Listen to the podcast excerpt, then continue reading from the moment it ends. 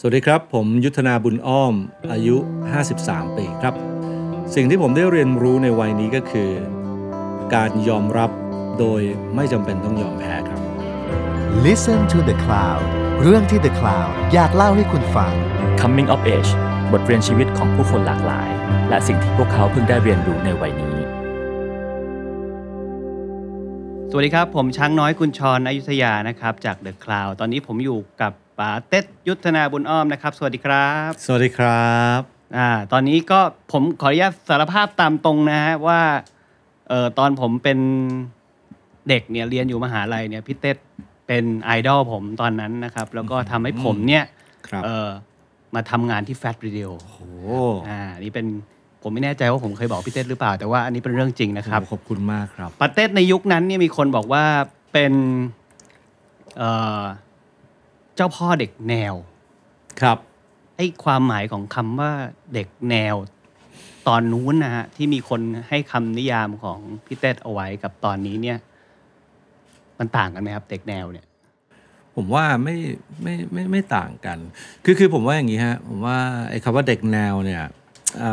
อมันเป็นคำที่แปลกนะฮะ คือคือตอนตอนที่เริ่มต้นใช้อะเอ่อผู้คนมักจะเข้าใจว่าคำว่าเด็กแนวหมายถึงเอ่อ วัยรุ่น category หนึ่งนะชอบฟังเพลงอินดี้อ่าน a day ฟัง Fat เหมือนที่ยุคนั้นเขาว่ากันเที่ยวข้าวสารอะไรอย่างเงี้ยนะฮะเอ่อแต่จริง ๆ แล้วผมมองว่าทุกยุคอะฮะวัยรุ่นมันคือเด็กแนวหมดนั่นแหละครับ อืมคือความจริงคำว่าเด็กแนวสามารถใช้อธิบายเด็กวัยรุ่นทุกยุคทุกสมัยได้เลยมันเป็นธรรมชาติของวัยรุ่นมากแม้กระทั่งผู้ใหญ่ที่ให้นิยามคำว่าเด็กแนวนะวันนั้นเนี่ยถ้าเขานึกดูให้ดีเขาก็จะพบว่า ณวันที่เขาเป็นวัยรุ่นน่ะอืมเขาก็เป็นเช่นนั้นแหละ เขาเป็นเด็กแนวยุคนั้นเหมือนกั ใช่ครับเด็กแนวคืออะไรเด็กแนวก็คือก็คือนิยามของวัยรุ่นทั่วไปฮะมันจะมีความเห็นคืออย่างแรกคือจะเต็มไปด้วยคำถามนะฮะเพราะว่าเอ่อโดยโดยเฉพาะในสังคมไทยเราเติบโตเด็กเด็กในบ้านเราเติบโตมากับการที่เอ่อวิธีการสอนในแบบที่ให้เชื่อฟังนะโดยเฉพาะตั้งแต่รุ่นผมอะนะฮะจงเชื่อฟังทำตามอย่างนี้นะทำเช่นนี้แล้วจะได้เช่นนั้นนะ แล้วพอพอวัยรุ่นพอพอเขาเป็นวัยรุ่นนะครับเออพอเขาเริ่มเริ่มที่จะคิดกับไอ้คำถาม หรือกับคำสั่งที่เขาเคยได้รับมา หรือคำสอนที่เขาเคยได้รับมา แล้วเขาเขาเริ่มคิดกับมันจริงจังแล้วเขาก็พบว่า โห มันเต็มไปด้วยช่องโหว่อะเมื่อเทียบกับบริบทในสังคมในยุคของเขา บางอย่างมันใช้การไม่ได้แล้ว หรือบางอย่างมันเริ่มสร้างคำถามมากกว่าคำตอบอืมเขาก็เริ่มถาม เอ่อเมื่อถามแล้วบางทีด้วยความที่คนตอบก็ต้องเป็นผู้ใหญ่ ซึ่งมักจะอยู่กันผ่านบริบทสังคมคนละยุคมาเนี่ยบางทีเขาก็ให้คำตอบที่เอ่อผู้ใหญ่คิดว่ากระจ่างแล้ว แต่สำหรับเด็กคือก็ยังไม่กระจ่างอะเขาก็ต้องไปค้นหาคำตอบของเขาเอง แล้วมันก็เลยนำมาซึ่งความรู้สึกในแบบที่เชื่อครึ่งไม่เชื่อครึ่งกับสิ่งที่ถูกปลูกฝังมานะอืมเพียงแค่ว่าถ้าพูดอย่างเงี้ยฟังดูเหมือนซีเรียสครับแต่จริง ๆ แล้ว เรามองไปในเรื่องเบาๆ เช่น เขาเริ่มเลือกฟังเพลงในแบบที่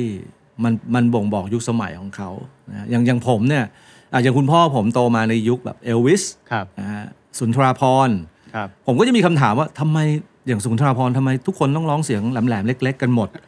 เออทำไมทำไมทุกคนต้องใส่สูทกันหมดอ่าครับอ่ายุคผมผมก็จะไปฟังแบบอัศนีวสันต์อ่าซึ่งร้องเพลงแบบไม่เสียงแหลมเล็กนะเสื้อยืดเสื้อยืดกางกางเกเกงงยีนยีนนะแล้วก็ ภาษาที่ใช้ก็เป็นภาษาแบบภาษาปากนะฮะเด็กยุคนี้นะก็จะบอกว่าฟังยังโอม ซึ่งก็คนยุคผมก็จะบอกมันร้องอะไรของมันวะทำไมเขียนเนื้อไม่ไม่สนใจเรื่องวรรณยุกต์ร้องออกมาเหมือนคนพูดภาษามอญอยู่ตลอดเวลาอะไรเงี้ยซึ่งผมว่าแล้วเราก็จะเรียกวัยรุ่นยุคนี้ว่าเขาแปลกนะแล้วก็จะมีมีชื่อเรียกในแต่ละยุคสมัยเนี้ยแตกต่างกันออกไป ยุคพี่ชายผมถูกเรียกว่าฮิปปี้ครับยุคผมเนี่ย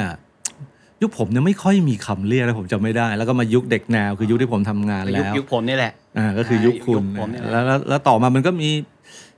อะไรล่ะฮิปสเตอร์มีอ่านู่นนี่นั่นซึ่งล้วนแล้วแต่จริง ๆ แล้วมันคือเรื่องเดียวกันเลยเรื่องเดียวกันคือเขาหาคำตอบจากสิ่งที่เขา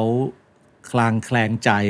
อืมจากคำตอบของผู้ใหญ่ เขาก็เลยหาวิธีของตัวเอง แล้วเขาก็อยู่ในบริบทสังคมที่มัน ที่ยุคสมัยของเขาอะมันก่อให้เกิดรสนิยมคลคล้ายๆกัน ซึ่ง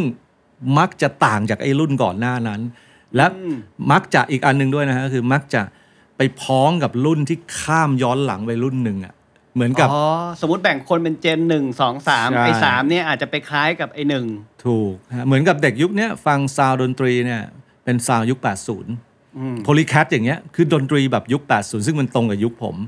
นะซึ่งข้ามไป 30 ปีอย่างเงี้ยโอ้โห จริง80นี่เกิน 30 ปีแล้วด้วยเนี่ยอะไรแบบเนี้ยนะฮะซึ่งซึ่งมันก็เลยทำให้แบบสำหรับผมแล้วคือเด็กแนวเด็กแนวก็คือวัยรุ่นแหละ คือเรื่องธรรมดา เรื่องธรรมดาวัยรุ่นเป็นเช่นนี้เสมอเปลี่ยนแค่ดีเทล ผู้ใหญ่ต่างหากที่ไปหาคำเรียก ซึ่งแต่ละยุคสมัยอะก็หาคำใหม่ๆ เรียกเสมออืมครับ งั้น ซึ่งซึ่งโทษทีนะครับ แม้แต่ไอสิ่งที่เกิดขึ้นณวันเนี้ย ครับ ที่มันว่าด้วยเรื่องความคิดที่แตกต่างกันในเรื่องการเมืองเนี่ย ครับผมก็มองว่า มันก็เรื่องเดียวกัน เขาหาคำตอบที่ผู้ใหญ่ให้คำตตออบบให้ไม่ได้กับเขาแบบ ผู้ใหญ่คิดว่าตอบแล้ว แต่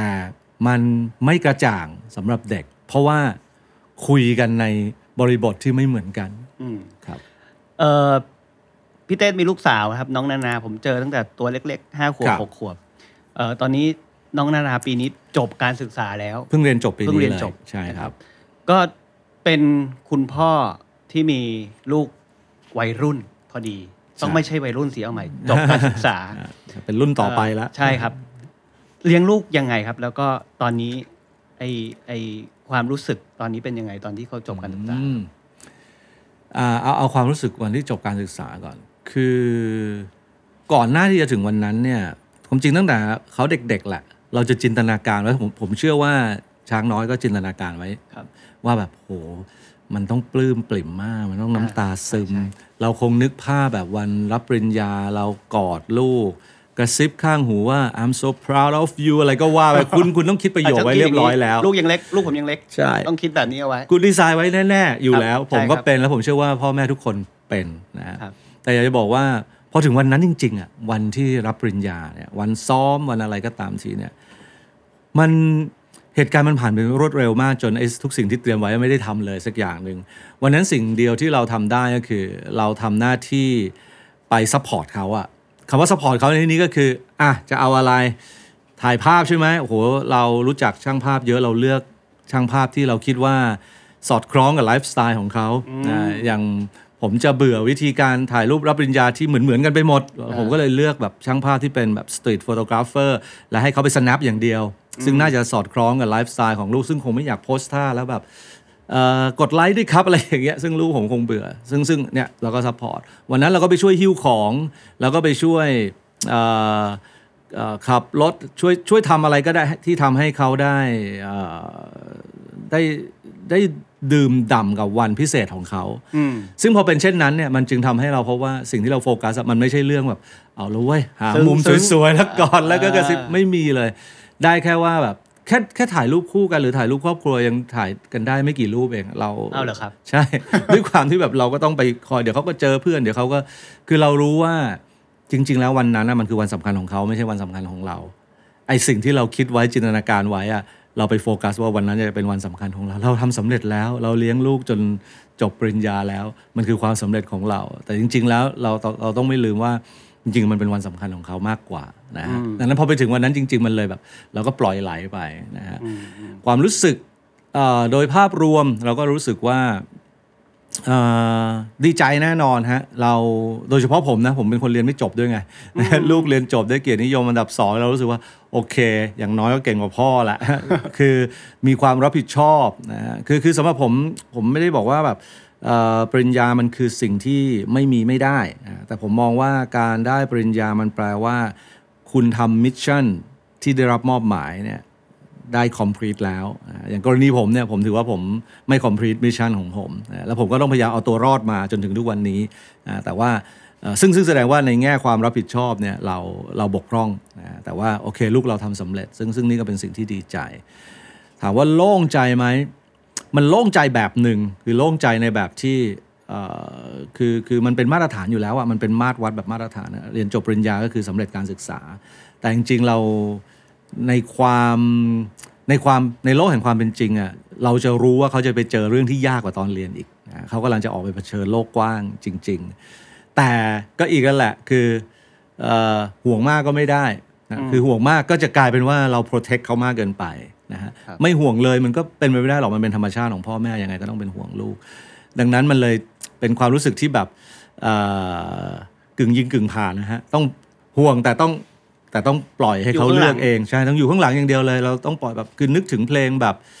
เอ่อที่พี่ดี้แต่งไว้อะฮะเอ่อไม่รักแต่คิดถึงอะฮะลองไปลองไปอ่านเนื้อเพลงไม่รักแต่คิดถึงดูให้ดีคือ เรารู้ว่าเอ่อรู้ว่าว่าเธออยู่ตรงนั้น รู้ว่าเธอต้องเอ่อเผชิญอะไรบ้าง แต่เราจะไม่เข้าไปช่วยนะ เราแอบดูอยู่ด้วยความด้วยความด้วยความห่วง แต่ว่า เราจะปล่อยให้เธอเผชิญกับสิ่งนั้นเอง เพราะว่านั่นนั่นคือวิธีเดียวที่จะทำให้เธอได้เอ่อได้เรียนรู้อย่างอย่างดีที่สุดแล้วแล้วเราก็ผ่านสิ่งนั้น เราผ่านความยากลำบากนั้นมาก่อน แล้วเราก็พบว่ามันไม่ถึงตายนะฮะมาถึงเรื่องงานบ้างครับพี่เต้ครับปีนี้มีอะไรเปลี่ยนแปลงบ้างหรือเปล่าครับเรื่องงานของพี่เต้เอ่อที่เปลี่ยนแปลงชัดที่สุดก็คือผมกลับมา มาเป็นพนักงานแกรมมี่อีกครั้งหนึ่งนะฮะเป็นครั้งที่ 3 แล้วเนี่ยนะฮะแล้วแล้วน่าจะเป็นครั้งสุดท้ายแล้วล่ะนะฮะคงคงไม่เหลือเวลาให้ได้มาเป็นครั้งที่ 4 อีก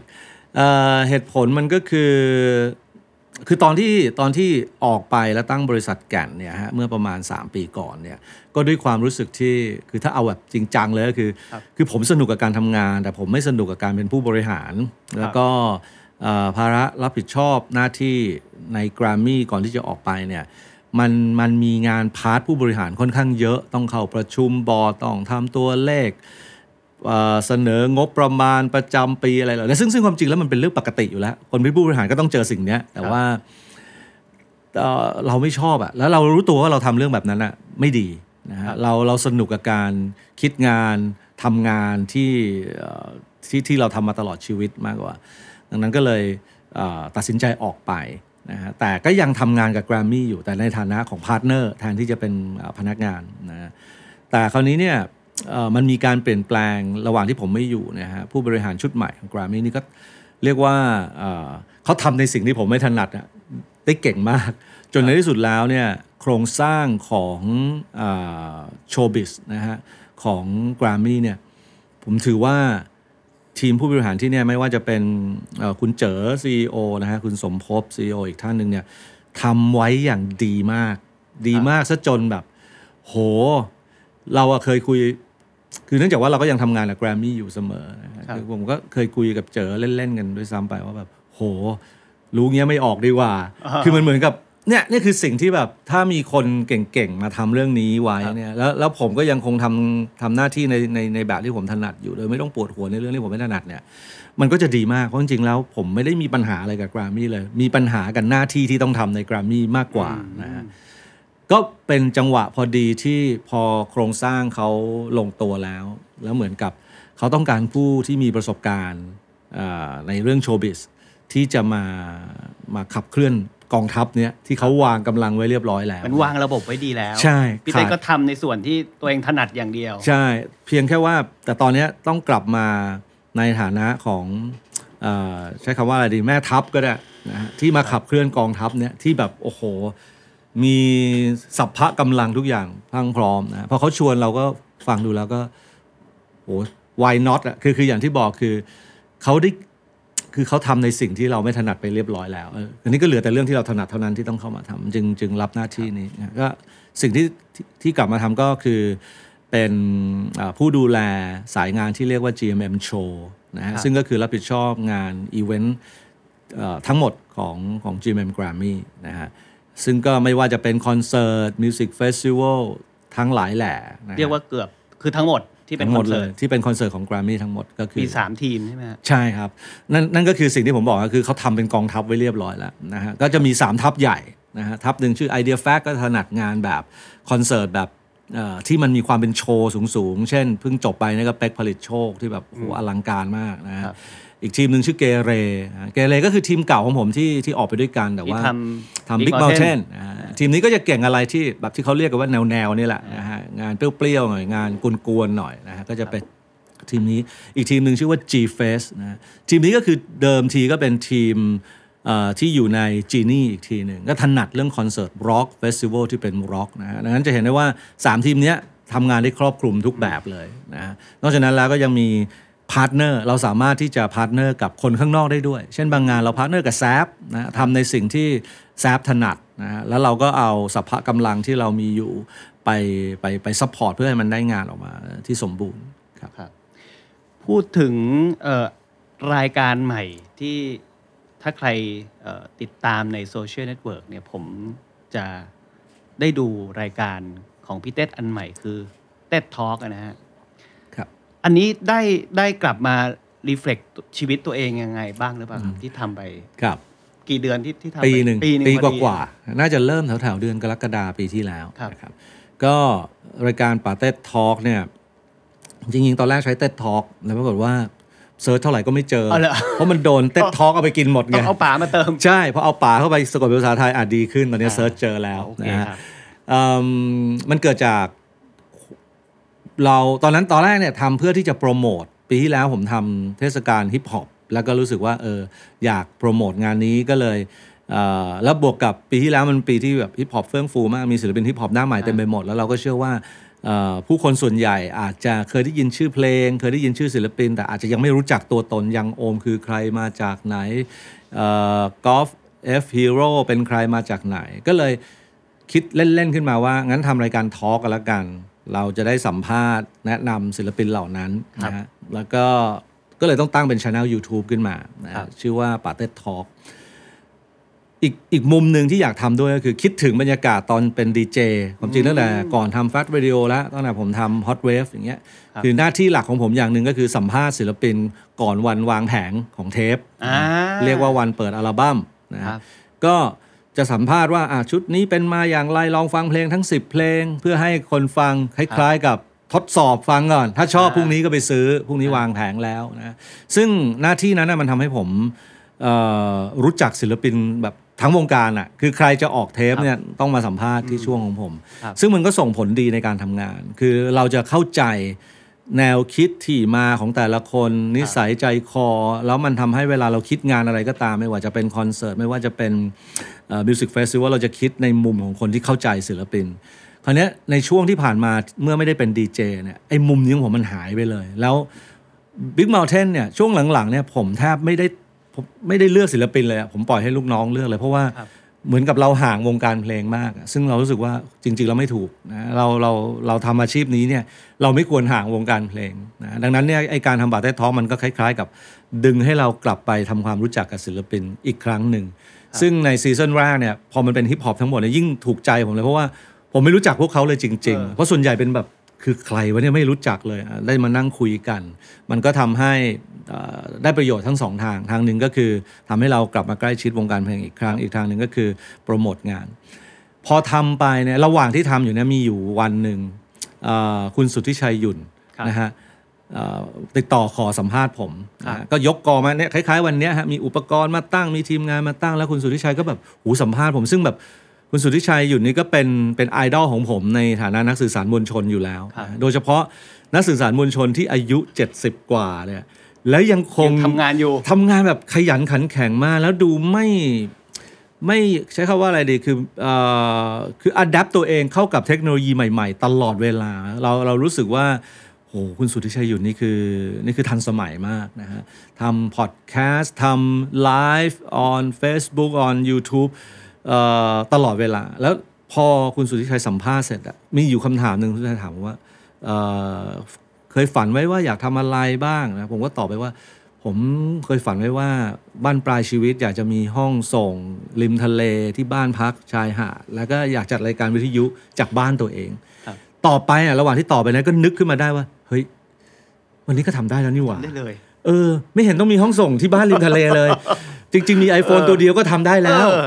ตอนนั่นแหละยิ่งยิ่งทำให้รู้สึกว่าเฮ้ยไอ้ป๋าเต็ดทอล์กเนี่ย มันต้องทำจริงจังแล้วว่ะครับ จึงเป็นที่มาของการพอจบ season หนึ่งเนี่ยเราเลยคุยกันกับทีมงานเราเริ่มไป partner กับแบไต๋เพราะว่าเราอยากได้ผู้ที่มีประสบการณ์ และก็เชี่ยวชาญเรื่องการทำ content ออนไลน์นะฮะแล้วจึงเกิดเป็น season 2ที่เอาจริงเอาจังมากนะฮะไม่ว่าจะเป็นสคริปต์รูปแบบการสัมภาษณ์ เนื้อหาที่สัมภาษณ์ แขกรับเชิญที่เลือกมานะฮะจึงเป็นที่มาของตอนที่เรียกว่าเป็นจุดเริ่มต้นที่แท้จริงของป๋าเต็ดทอล์กก็คือตอนที่สัมภาษณ์บังโตอ่า ก็คือเนี่ยเราต้องเลือก guest แบบนี้ วิธีการตั้งคำถามแม้กระทั่งมุมกล้องการตัดต่อครับคือเอาใหม่หมดเลยครับแล้วมันก็เลยกลายเป็นแล้วบวกกับโชคดีมากคือบางโตขอไว้ว่าในระหว่างการสัมภาษณ์เนี่ยตัดต่อเสร็จแล้วเนี่ยห้ามใส่เพลงประกอบเป็นอันขาดเพราะว่ามันขัดต่อความเชื่อทางศาสนาของอ่าบางโตเราก็ให้เกียรติแขกรับเชิญของเราได้ครับ เราจะไม่มีการใส่เพลงประกอบ แล้วพอตัดออกมาแล้วเราพบว่าโหการไม่มีเพลงประกอบในรายการนี้มันดีมากเลยว่ะ แล้วมันเข้ากับวิธีการพูดคุยที่คุยเรื่องลึกๆ เรื่องที่ซีเรียสผมจำได้ว่าพอพอมาถึง episode ต่อมา ซึ่งครับไม่ใช่ตอนของบังโตแล้วเนี่ยแล้วเราลองใส่เพลงประกอบอะใส่แล้วก็มานั่งฟังกันแล้วแบบไม่ดีเลยว่ะไม่ได้ไม่ใส่ดีกว่านะจึงจึงทำให้ทุกอย่างมันเริ่มเข้าที่เข้าทางแล้วก็เป็นสไตล์ของของป๋าเต็ดทอล์กมาจนถึงทุกวันเนี้ยที่ผ่านไปนี่ก็ 40 กว่า episode ละซึ่งประเด็นก็คือ ที่ต่างไปจากตอนแรกคือเน้นประเด็นหนักขึ้นกว่าเดิม ใช่ครับเราเอ่อที่ที่สำคัญที่สุดมันเป็นเรื่องนี้ฮะวิธีการเรียบเรียงหลังจากที่สัมภาษณ์เสร็จแล้วอืมคือถ้าเราสังเกตนะฮะเวลาเวลาทำรายการสัมภาษณ์ที่ที่เป็นไม่ว่าจะวิทยุหรือทีวี ส่วนใหญ่จะส่วนใหญ่จะเป็นวิทยุสัมภาษณ์ด้วยเสียงแบบเนี้ยครับเรามักจะไม่ค่อยให้ความสำคัญกับการตัดต่อ ด้วยความที่เราเหมือนเหมือนนั่งคุยกันอย่างนี้ไงเราก็จะเราจะให้ความสำคัญกับการเรียบเรียงสคริปต์มาว่า เราจะทำข้อไหนก่อนข้อไหนหลังครับ ในทางตรงกันข้ามเอ่อคุณทำหนังสือมาก่อนทำ magazine มาก่อน คุณจะนึกออก สัมภาษณ์ใน magazine เนี่ย edit เละเลยใช่ใช่คำถามข้อที่ 10 อาจจะเอามาตั้งเป็นข้อที่หนึ่งได้ มันคล้ายๆการ trim ใช่เราเลือกเราเลือกว่าสลับขึ้นสลับหลังสลับก่อนสลับหน้า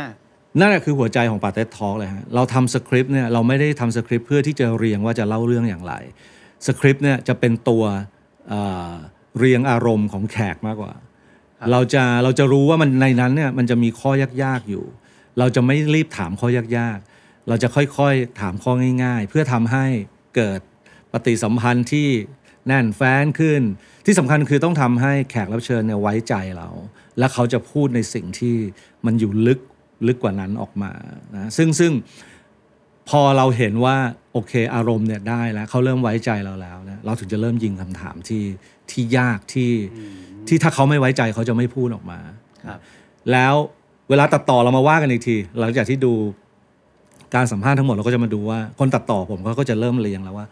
บางทีเขาเอาข้อยากขึ้นอืมตอนต้นเลย หรือแม้กระทั่งตอนสัมภาษณ์ก็เถอะบางทีเวลาคุยกันไปเนี่ยเฮ้ยไม่ได้ว่ามันต้องกระโดดไปถามข้อนี้แล้วเราก็จะถามเลย เพราะว่าเรารู้ว่าอย่างไรก็ตามเดี๋ยวมันจะถูกไปนำไปเรียบเรียงใหม่ เหมือน edit บทสัมภาษณ์ใน magazine เลยนะอ่าซึ่งอันเนี้ยมันจึงเป็น ผมว่ามันเป็นหัวใจของป๋าเต็ดทอล์ก ถ้าเกิดใครได้ดูก็จะรู้ว่ามันค่อนข้างที่จะบางทีมันเป็นคำถามเดียวกัน แต่มันได้คำตอบที่ที่ต่างออกไปจากจากที่เขาเคยตอบมาก่อน เพราะว่าเราเรา manage อารมณ์ของของผู้สัมภาษณ์และผู้ถูกสัมภาษณ์อืมเป็นเป็นเรื่องสำคัญครับนะหากพี่เต้จะเอ่อเลือกซาว d t ท a c k สักเพลงหนึ่งเนี่ยของชีวิตพี่เต้ปีนี้เนี่ยครับจะเลือกเพลงอะไรฮะ ผมนึกถึงเพลงแรกเลยเมื่อกี้ที่ช้างน้อยถามคำถามมานะเพลงแรกที่แวบเข้ามาในสมองเลยเนี่ยคือเพลงนี้เป็นเพลงที่ผมฟังในยุค 80 แล้วแต่จริงๆเพลงนะมันเก่ากว่านั้นอีกมันเป็นเพลงแบบเก่ามาก แต่ว่ามันดังในเมืองไทยมากในยุค 80 เพราะว่ามันไปเป็นเพลงโฆษณาเครื่องดื่มยี่ห้อหนึ่งนะฮะ ครับแล้วต่อมามันถูกเอาไปใส่ไว้ในหนังเรื่องหนึ่งที่มาถ่ายทำในเมืองไทย เพราะว่าตอนที่เขามาถ่ายทำในเมืองไทยแล้วเขาเปิดทีวีดูแล้วเขาแบบเอ๊ะทำไมเพลงนี้มันเปิดบ่อยในทีวีวะเพราะว่ามันไปอยู่ในโฆษณาทั้งที่มันเป็นเพลงเก่า แล้วก็เพราะว่ามันเข้ากับบรรยากาศของหนังมากเพลงนี้ชื่อเพลง What a Wonderful World อ่าของหลุย Louis Armstrong ใช่ มันเป็นเพลงที่โลกสวยมากครับครับ What a Wonderful World เลยแบบโห ฉันยืนมองทุ่งหญ้าสวยงาม ทุกอย่างมันสวยงามไปหมดนะฮะแต่ว่าหนังเรื่อง Good Morning Vietnam อะครับเอาเอาเพลงเนี้ยไปใช้กับฉากสงครามที่อย่างโหดเหี้ยมมากเลยอะแล้วมันคอนทราสต์มากอะฮะแล้วผมก็จำภาพเนี้ยติดตาว่าแบครับบไอ้เพลงนี้เนี่ยทั้งๆที่เพลงมันมันพูดแต่เรื่องดีๆอะโอ้โหทำไมโลกนี้มันช่างมหัศจรรย์เหลือเกินเนี่ยแต่พอมันไปอยู่กับภาพที่มันแย่ๆเนี่ยความคอนทราสต์เนี่ย มันทำให้เกิดอารมณ์หลากหลายมากนะ อย่างน้อยมันก็คือแบบโหมันคอนทราสต์มากว่ะแล้วมันทำให้เศร้ากว่าเดิม หรือเฮ้ยมันมีมุมสวยอยู่ในเรื่องที่แย่ที่สุดเหมือนกันว่ะคือในที่สุดเราก็ต้องดำเนินชีวิตต่อไปในโลกใบเนี้ยนะยังไงมันก็ยังสวยงามอยู่ ซึ่งผมว่ามันเหมาะกับบรรยากาศปีนี้มากอะอืมมันเต็มไปด้วยเรื่องที่ที่แย่อะและสวยงามและแต่ในอีกมุมหนึ่งมันก็สวยงามครับนะมันมันมันคือคล้าย ๆ กับว่า อะไรที่มันราบเรียบอะมันไม่มันไม่ก่อให้เกิดความเปลี่ยนแปลงอะอ่า นะฮะไอไอไอความเอ่อไอความแย่ของเหตุการณ์ต่าง ๆ ที่เกิดขึ้นในปีนี้เนี่ยไม่ว่าจะเป็นเรื่องธรรมชาติ เรื่องการเมืองเรื่องอะไรก็ตามเนี่ยผมว่ามันกระตุ้นให้ให้เราได้คิด อืม หลายคนถึงกับเปลี่ยนมุมมองต่อหลายสิ่งหลายอย่างเลยนะฮะเพราะว่าก่อนหน้านี้มันไม่มีอะไรกระตุ้นให้เขาต้องคิด หลายคนต้องแบบโอ้โหต้องไปอ่านหนังสือให้เยอะขึ้น หลายคนต้องศึกษา เรื่องประวัติศาสตร์ให้มากขึ้น หลายคนต้องฝึกฝนที่จะทำงานในอีกรูปแบบหนึ่งเอ่อทำงานแบบเดิมไม่ได้อีกต่อไปแล้ว ซึ่งซึ่งทั้งหมดเนี้ยผมมองว่า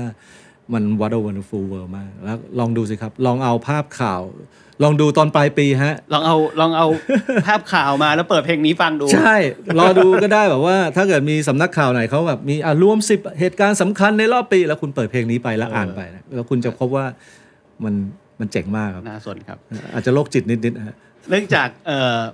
คอลัมน์ของเราคือ coming of age ครับพี่ครัเต้บก็เลยสมมติถ้าหากจะแนะนำหนังสักเรื่องหนึ่งอืมพี่เต้อยากแนะนำหนังเรื่องอะไรในวัยนี้ฮะโหตายละเมื่อกี้นึกไว้แล้วแต่นะขอขอนึกแวบหนึ่งนะเมื่อกี้นึกไว้แล้วแล้วก็ แล้วก็ลืมอ่าอ๋อโอเค นึกออกแล้วครับ โทษทีนะฮะได้ครับ เป็นหนังยุค เดี๋ยวนะผมดูให้ชัวร์ฮะน่าจะน่าจะยุคประมาณ 2,000นี่แหละครับอ่าจริง ๆ แล้วเป็นหนังเรื่องแรกที่ผมดูแล้ว แล้วผมจะอ่าใช่จริงๆด้วยเป็นหนังปี 99 ปี 99 เป็นปีที่ดีที่สุดปีหนึ่งของวงการหนังหนังนะใช่ไหมครับหนังดีๆเนี่ยฉายในปี 99เนี่ยเพียบเลยเต็มไปหมดเลย หนังที่แบบสร้างปรากฏการณ์มากมาย และหนึ่งในนั้นก็คือเรื่องนี้ชื่อเรื่อง American Beauty อืมนะฮะ American Beauty นี่คือหนังออสการ์ปีนั้นนะครับกวาดรางวัลเรียบเลย เป็นครั้งแรกที่ผมเข้าใจคำว่า midlife crisis อืมคือก่อนหน้านั้นเนี่ยเราได้ยินคำนี้แต่เราไม่เก็ตแต่มันอาจจะเป็นไปได้ว่าตอนที่เราดูหนังเรื่องเนี้ยอายุเราใกล้เคียงกับผู้ที่จะถูกเรียกได้ว่าอยู่ในช่วง midlife crisis นะฮะคือในหนังเนี่ยมันพูดถึงเรื่องครอบครัวเอ่อ ที่เป็น middle class ในอเมริกา ที่ทุกอย่างเหมือนดีหมดเลย บ้านแบบที่เราเห็นแบบบ้านจัดสรรสวยๆนะฮะสามีทำงานดี มีลูกเรียนหนังสือดี มีภรรยาสวยเป็นแม่บ้านที่ดี แต่ทั้งหมดมันเป็นเปลือกหมดเลยอะในนั้นมันเต็มไปด้วยปัญหานะอืฮะมคือสำหรับคนวัย53อย่างผมเนี่ยจริง ๆ แล้วจะว่าไปมันก็ เลยช่วง midlife crisis มาแล้วผมผมผ่านวิกฤตการณ์นั้นมาแล้วแต่ว่าสำหรับคนที่ยังมาไม่ถึงเนี่ยการได้ดูไอ้หนังเรื่อง American Beauty เนี่ยมันจะบอกเรา มันจะเตือนเราได้หลายอย่างนะครับ คือคือ midlife crisis มันมันมันมักว่ามันจริง ๆ มันคือวัยคุณเลยนะ วัยผมเลยครับใช่ครับครับผมมันคือมันคือช่วงเวลาแห่งการที่เหมือนกับกลับไม่ได้ไปไม่ถึงอะอ่าคือถึงวัยเนี้ยมันควรความรู้สึกของเราคือมันควรจะต้องประสบความสำเร็จบางอย่างแล้วอะอ๋อ เราตั้งมาตรฐานไว้กับตัวเองนะครับซึ่งถ้าเราสำเร็จแล้วมันก็จะโอเค แต่คำว่าสำเร็จเนี่ยมันเป็นมันเป็นคำที่ค่อนข้างอ่าแล้วแต่คนป่ะครับ แล้วแต่คนใช่ มันสำเร็จอะไรล่ะสำเร็จการงานครอบครัวล้มเหลวสำเร็จครอบครัวการงานล้มเหลว เราว่าสำเร็จแล้วคนรอบข้างบอกว่ายังไม่สำเร็จ เรามั่นใจมากว่าเนี่ยคือสุดๆของเราแล้ว ครอบครัวเราอาจจะบอกว่าไม่ใช่ คือมันมันมัน แล้วมันมีเรื่องให้ต้องคิดมันมีเรื่องให้ต้องอาให้ต้องกลับมาทบทวนมากมาย แล้วบางทีคือคือในที่สุดเนี่ยสิ่งที่ทำให้ผ่าน midlife crisis มาได้เนี่ยมันคือความเอ่อจริง ๆ มันเป็นพุทธศาสนามากเลยมันครับมันคือความมันคือความเข้าใจอะอืมเข้าใจว่ามันไม่มีอะไรได้ไปทุกอย่างหรอก มันคือการยอมรับในสิ่งที่ตัวเองมีอยู่ครับ ถ้าถ้าเราสามารถยอมรับมันได้ว่าเฮ้ยมันก็แค่นี้แหละ มันไม่ต้องสำเร็จมากก็ได้ มันก็จะโอเค แต่ถ้ามันยอมรับไม่ได้โอ้โหมันจะเป็นการต่อสู้ที่รุนแรงมากอะมันมันคุณต้องนึกภาพแบบเนี้ยฮะผมว่าคนคนวัยประมาณเนี้ยสี่สิบเนี่ยจะเข้าใจดีคือวันเลี้ยงรุ่นอะครับวันที่เรากลับไปเจอเพื่อนเราอะครับบรรยากาศวันนั้นนะมันจะเป็นครับมันจะเป็นการตอกย้ำในความรู้สึกแบบ midlife crisis มากเลยครับเราจะเห็นเพื่อนที่โคตร success เลยอะขับปอร์เช่มาครับ เราจะเห็นเพื่อนที่แบบใส่นาฬิกาแบบเรือนแพงๆ แล้วจะมีครับเพื่อนอีกกลุ่มหนึ่งที่แบบ โหก็ดูดูแล้วรู้เลยว่าไม่ได้ประสบความสำเร็จนะฮะหแล้วเราก็จะเริ่มเทียบตัวเองกับเพื่อนเหล่านั้น เราเราเราถูกจัดอยู่ในกลุ่มไหนนะมันมีอะไรหลายอย่างที่มันจะสะท้อนออกมาในในวันเลี้ยงรุ่นน่ะแล้วครับถ้าเราไม่รู้จักยอมรับมันอะยอมรับว่าแพ้ก็ได้ ไม่ดีที่สุดในรุ่นก็ไม่เป็นไรอ่า ประมาณหนึ่งก็โอเคอ่าความโอเคมันอยู่ตรงไหนเนี่ยคือคือถ้าเราจะจัดระเบียบความรู้สึกตรงนี้ไม่ได้นะ ก็จะเป็นเหมือนในหนังเรื่องเนี้ยซึ่งซึ่งต้องไปดูดูแล้วจะเข้าใจครับ พูดถึงความฝันกันบ้างครับ ในฐานะที่พี่เต้เป็นคนกระตุ้นความฝันของวัยรุ่นยุคผมเนี่ยฮะผมเคยได้ยินพี่เต้พูดว่าฝันของพี่เต้ในประมาณ10กว่าปีที่แล้วเนี่ยเอ่ออยากจัดเทศกาลดนตรีอืมเอ่อแบบ Glastonbury อะไรอย่างเงี้ยนะครับครับก็เลยอยากจะถามปีเนี้ยครับว่า ไอ้ฝันนั้นมันมันรู้หรือยังอืมแล้วมันมีฝันใหม่ไหมอะไรอย่างเงี้ยครับเอ่อฝันที่อยากจะมีเทศกาลดนตรีแบบกาสเมอรี่นี่มันเป็นฝันที่ใหญ่มากนะฮะครับดังนั้นเนี่ยถามว่าบรรลุหรือยังเนี่ย ถ้าตอบว่าบรรลุแล้วก็จะดู มันจะดูขี้โม้ไปหน่อยเลยคือโอ้โหมันมันยูนิคมากอะ Glastonbury ดังนั้นเนี่ยยังฝันอยู่ฮะยังครับยังอยากทำเอ่อแล้วแล้วแล้วมันจะบรรลุได้อย่างไรนะจริงๆแล้วถ้าจะบรรลุได้เนี่ย เรากำลังพูดถึงเทศกาลดนตรีที่ คือถ้าเทียบกับ Glastonbury มันก็คือเทศกาลดนตรีที่คนทั้งโลกอยากมาอืมแล้วเขาเอ่อคือมันควรจะเป็นหมุดหมายสำคัญของคนที่อยากมาเทศกาลดนตรีทั้งโลกอะที่อยากจะมานะและดังนั้นเนี่ยถ้าถ้ามาตรฐานเนี่ยคือสิ่งที่ผมฝันไว้เนี่ยโมยังไปไม่ถึงขนาดนั้น แต่ณวันแรกที่ที่ฝันเรื่องเนี้ยวันแรกๆเนี่ยนะฮะเราก็ผมทำงานอย่าง Fat Festival นะฮะครับ ต่อมาก็มาทำแบบ Big Mountain Music Festival ซึ่งก็โหก็โตไปกว่า Fat Festival เยอะมากนะฮะแล้วก็ Big Mountain วันเนี้ยย้อนไป 10 ปีที่แล้วเนี่ยมันก็โตจาก 10 ปีที่แล้วเนี่ยเยอะมากอีกเช่นเดียวกันนะฮะถึงแม้ว่ามันยังห่างไกลกับความเป็น Glastonbury มากนะแต่ว่าเราก็ยังพยายามที่จะสร้างเทศกาลดนตรี สร้างอีเวนท์ที่คนทั้งโลกอยากจะมานะฮะเอ่อในที่สุดเอ่อก็ไม่รู้จะทำทันหรือเปล่านะฮะในชีวิตนี้แต่ว่า แต่ยังฝันอยู่แล้วก็จริง ๆ ตอนนี้วางแผนไว้หลากหลายมากนะฮะที่บวกบวกกับกองทัพ GMM Show ที่ค่อนข้างแข็งแกร่งมากเนี่ยมันครับก็ค่อนข้างมั่นใจว่าอ่าไอ้ฝันที่ฝันไว้มันน่าจะเกิดขึ้นได้จริงเร็วขึ้น ขอเอาใจช่วยให้มันเกิดขอบคุณฝันนั้นมากจริงๆคือครับคือเป็นเทศกาลดนตรีที่ถือว่าเป็นหมุดหมายของคนทั้งโลก เราอยากให้เป็นอย่างนั้นครับโอเคครับ สำหรับจปีริงๆนี้นี้ฮะจริง ๆ เรามีแล้วนะประเทศเราเป็นเทศกาลดนตรีที่เป็นหมุดหมายของคนทั้งโลกอะเพียงแต่ผมไม่ได้จัดครับฟูมูลปาร์ตี้โดยที่ไม่ต้องทำซึ่งอะไรมากันได้เรื่อยออร์แกนิกมากด้วยๆ Organic Rich มากนะครับใช่ครับเอ่อคำถามใกล้จะสุดท้ายแล้วครับพี่เต้ครับ อยากรู้ว่า ปีนี้เนี่ยอะไรถือว่าเป็นเรื่องใหญ่สำหรับพี่เต้อืมโอเคเอ่อผมว่าอืม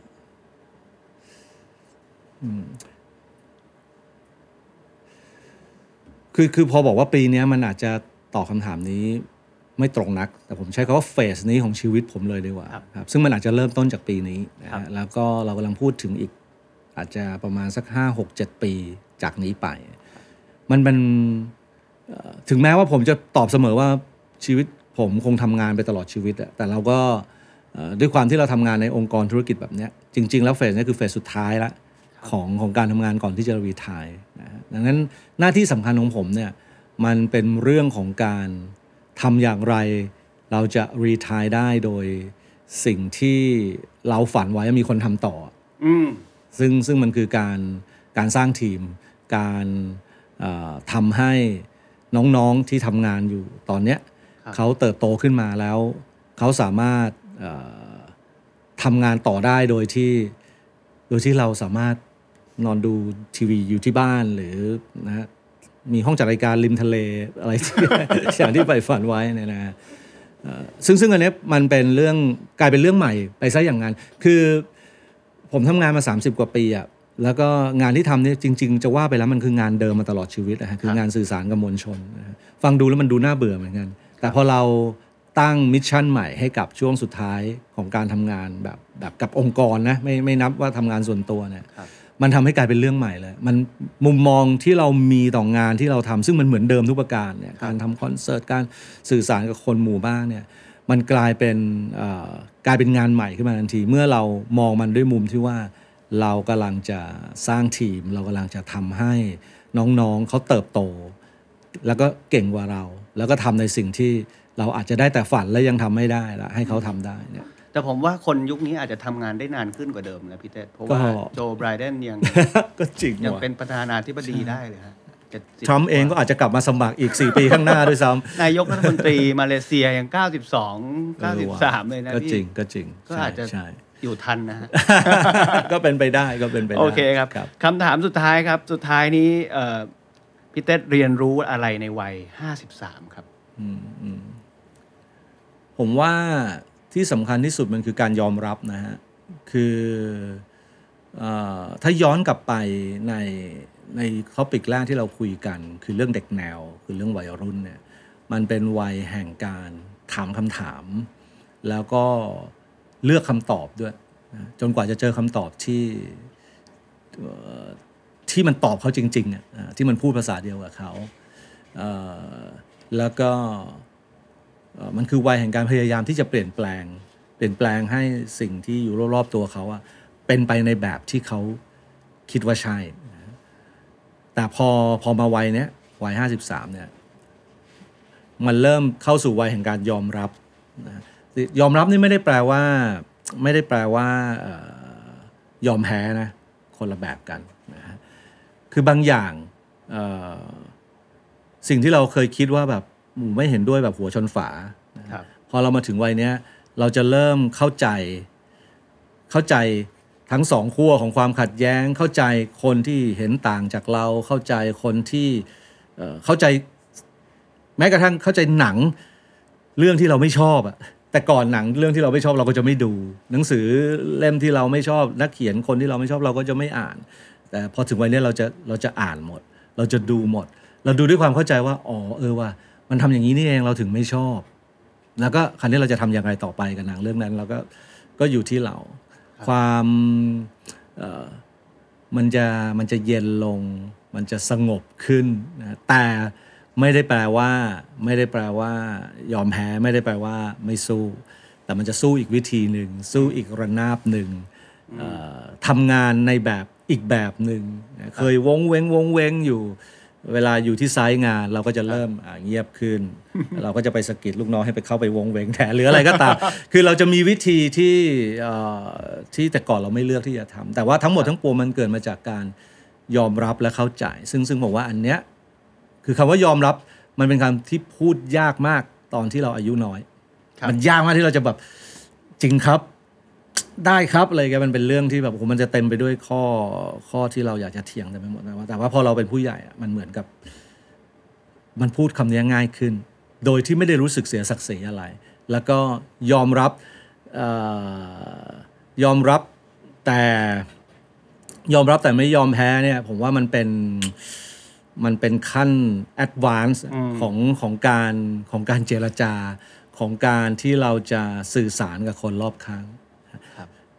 ทำให้เหมือนกับ หรือไม่ก็ยอมรับ แล้วทำให้เขาเข้าใจว่าเรายอมแพ้ แต่จริงๆแล้วไม่ใช่นะในระหว่างที่เราแบบทำให้เขาเชื่อว่าเรายอมรับเนี่ย บางเรื่องที่เราพูดไปเบาๆ อาจจะเปลี่ยนความคิดเขาได้อะอืมมันมันมันมันว่าด้วยเรื่องแบบนี้สำหรับคนวัยนี้ ครับผม ก็เป็นเอ่อสิ่งที่พี่เต้ได้เรียนรู้ในวัยครับ53นะครับ วันนี้ขอบคุณมากขอบคุณพี่เต้ที่ให้ผมได้มาสัมภาษณ์ เรียกว่าเป็น วันหนึ่งที่จะจำไว้ในชีวิตเลยก็ว่าได้นะครับ ก็วันไหนที่พี่เต้เนี่ยทำฝันได้เป็นจริงแล้วนะฮะอืมผมก็จะขออนุญาตกลับมาอีกครั้งหนึ่งอาจจะเป็น coming of age อายุอืม65หรือครับ70หรืออะไรอย่างนี้นะได้คครัรับบโอเคนะครับ วันนี้ขลอบงคุณมนายกเลยดีกว่าว่าลหงกสิบห้าตรงผู้ว่านายกเลยนะครับโอเคนะครับ ขอบคุณนะครับพี่เต้ครับ ยินดีครับ เจอกันอีกครั้งใน coming of ติดตามเรื่องราว Age ดีครับสวัสๆ และรายการอื่น ๆ จาก The Cloud ได้ที่ readthecloud.co หรือแอปพลิเคชันสำหรับฟังพอดแคสต์ต่าง ๆ